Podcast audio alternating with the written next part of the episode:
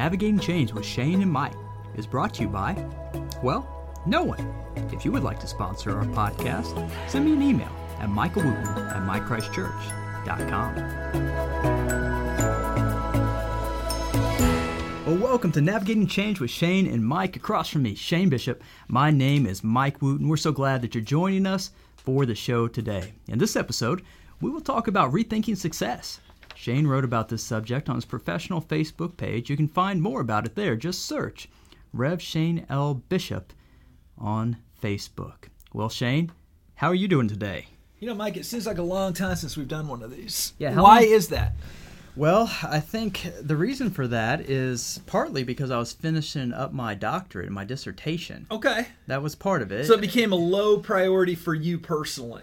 Uh, that, and I don't know how much you like me. And so I said, you know what? He doesn't like me that much. Yeah, right, and right. I'm doing this, so why don't we just take a break off of Well, those two yeah, things? yeah, those are things to consider.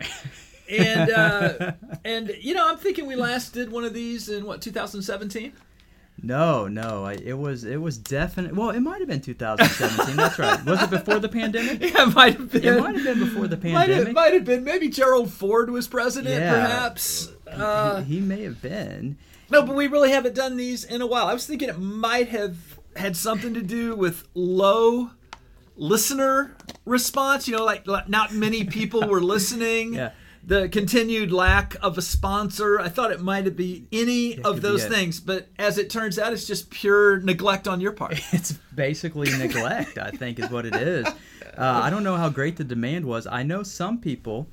Uh, I was thinking that many. I know people are still listening uh, to these podcasts. So over under three. Uh, well, it, it could be over, uh, might- but they're listening to them uh, consistently or over and over again. I did have one person come up to me and say, "Hey, when are we getting more podcasts?" Oh, they're disappointed. one person. I like it. I like it. Did you give them something free, Mike? Uh, no, no, No, I wasn't. okay. I was shocked whenever someone came up. Yeah, to me right. Just threw you off. It- you didn't know what to do. I get it. So Shane, we're talking about rethinking success today. Uh, what is on your mind about that? Well, you know, one of the things that, that just occurs to me is that success is something that everybody desires, but it's not really defined.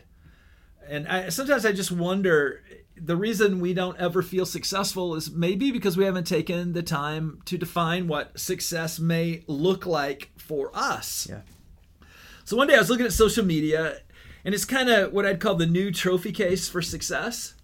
You know, you think about this. I I think that 99% of all children of people who are on social media who play sports win. Because no one posts when they lose. Yeah. Nobody. I think there's a 99% rate. So if you want your kid to go pro, Yeah. just be on social media because they win every single game. Yeah.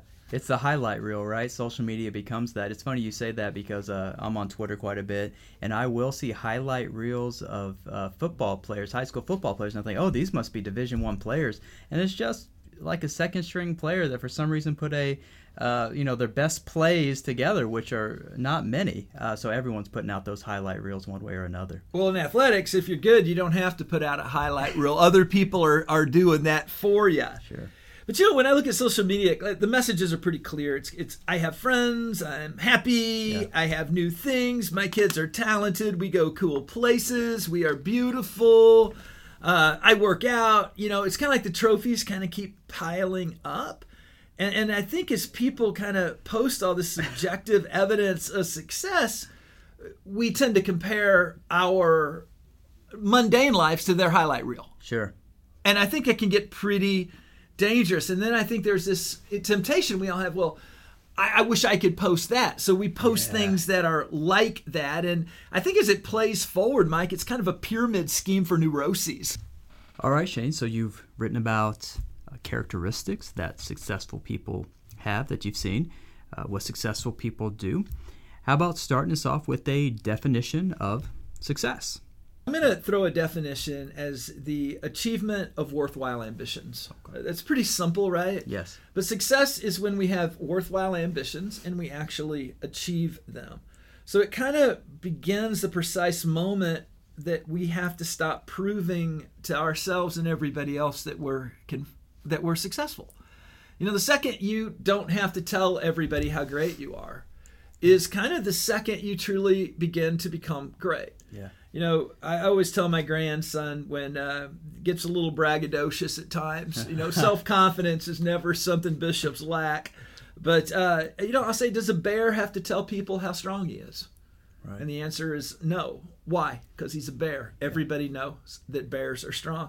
I think when you stop having to tell people you're successful and you start focusing in on yeah. what are the worthwhile things yeah. in your life, some of that pressure gets off. And part I think it's a good place to start. Part of what you're saying too is that success isn't a bad thing. In fact, for me, we need to have success in life. It's just a definition of that success, right. right. And I do think uh, some people, uh, for instance, like if you're thinking about a ball player, uh, someone may have really great skill in that, and they can get confidence from that. They may be successful compared to the other player. I mean, that's such a uh, uh, such a clear type of metrics where you can say right. who's successful, who's not. But there's also maybe a, a, person out there who can't play ball. Boy, and they keep trying to play ball, they may not be very successful. And so my point there is that they better find something that they can do and get some type of self confidence from. And uh, I think that will help them define success. And maybe even saying this uh, people just have to figure out where their journey is going, not where someone else's journey is going. Right. You start living in, in someone else's journey, uh, you're never going to amount to any type of success in your own mind or even in the minds of others because you're living in a way that uh, you'll never be able to achieve. Absolutely. I, when I was a young pastor, Mike, I uh, there were two pastors, and I kind of juxtaposed the the two of them in my mind. They were older one of them had a large church. Uh, I think by all of the metrics that we would measure pastors, very successful. Mm-hmm. You know what? Uh, didn't have very strong marriage. Family wasn't great. Kids yeah. didn't turn out well. Uh, I knew another pastor who, who honestly was was middle of the road at best mm-hmm. in terms of success with his church. Wife adored him, raising great kids uh, the the first pastor always seemed driven and distracted. The the latter pastor always seemed very content, and seemed to kind of have the knack of of enjoying his life. Mm-hmm. And, and, sometimes I I, be, I would ask myself, you know, who is really successful? Yeah. And and I guess at the end of the day, we have to decide what success looks like for us. Absolutely. So, what is another characteristic that you see successful people have? Well, I think one is that you can that success is something you can actually pursue. I mean, I, I, think it is not something that is a byproduct of something else. I think it comes from clarity around what success looks like for you, and then deciding what the best route is to it. So for me, Mike, one of the things I, am pretty observational and anecdotal by nature. Mm-hmm. So one of the things that I like to do is just look at people that I think are successful uh-huh. and develop some characteristics okay. that I see I like in it. them. Yeah. So uh, if you want to go over a few of those, I, I can tell you what I see okay. in, in, successful people. What do you see in successful people then, Shane? Well, first of all, they've defined success. They know what a win looks like for them. Okay. You know, what a win looks like for you may be different than what a win looks like for me, but sure. they have defined what a win looks like for them, and then they go get them. You got to find the wins, you got to rack them up. So, Shane, what other characteristics do you see in successful people? Yeah, the second thing I've noticed is that successful people just stay positive. They sort of have the ability to keep their head mainly in a good place. Mm-hmm. And one of the things I, I really have noticed throughout my life is I just don't see negative people succeeding. And the hmm. ones I do see that have some success, it is so clear that they that their attitude has brought their ceiling down really really low. So the ability to stay positive, optimistic, upbeat, I think is one of the most underrated aspects of success. The third one is is the ability to be present where you are.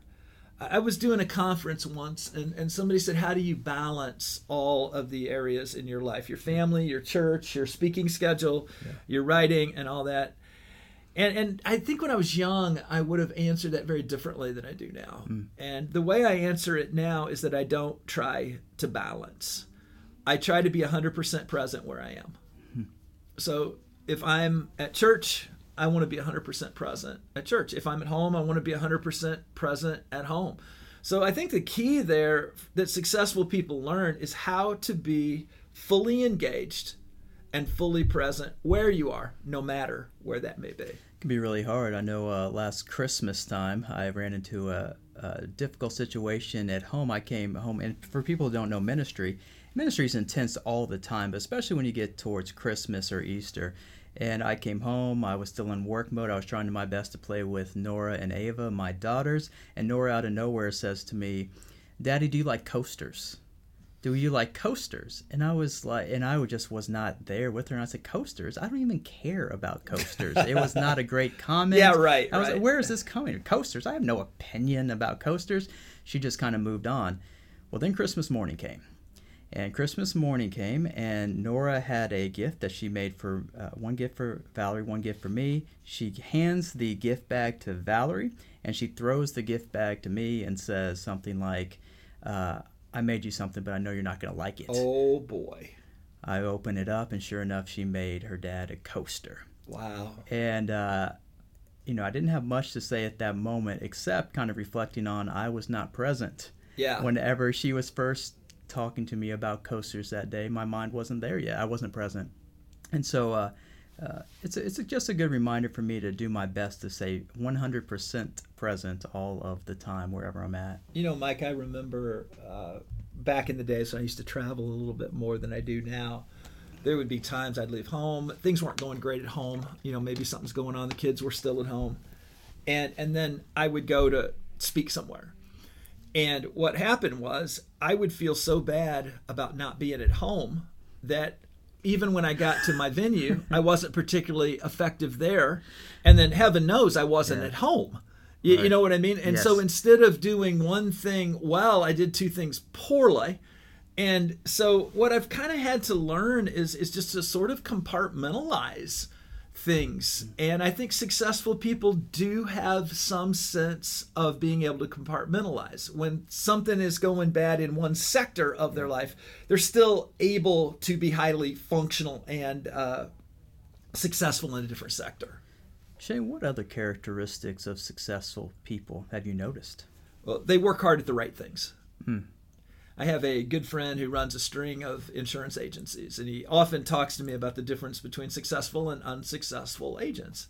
And he said an unsuccessful agent may work 90 hours a week, sitting in their office waiting for somebody to come in.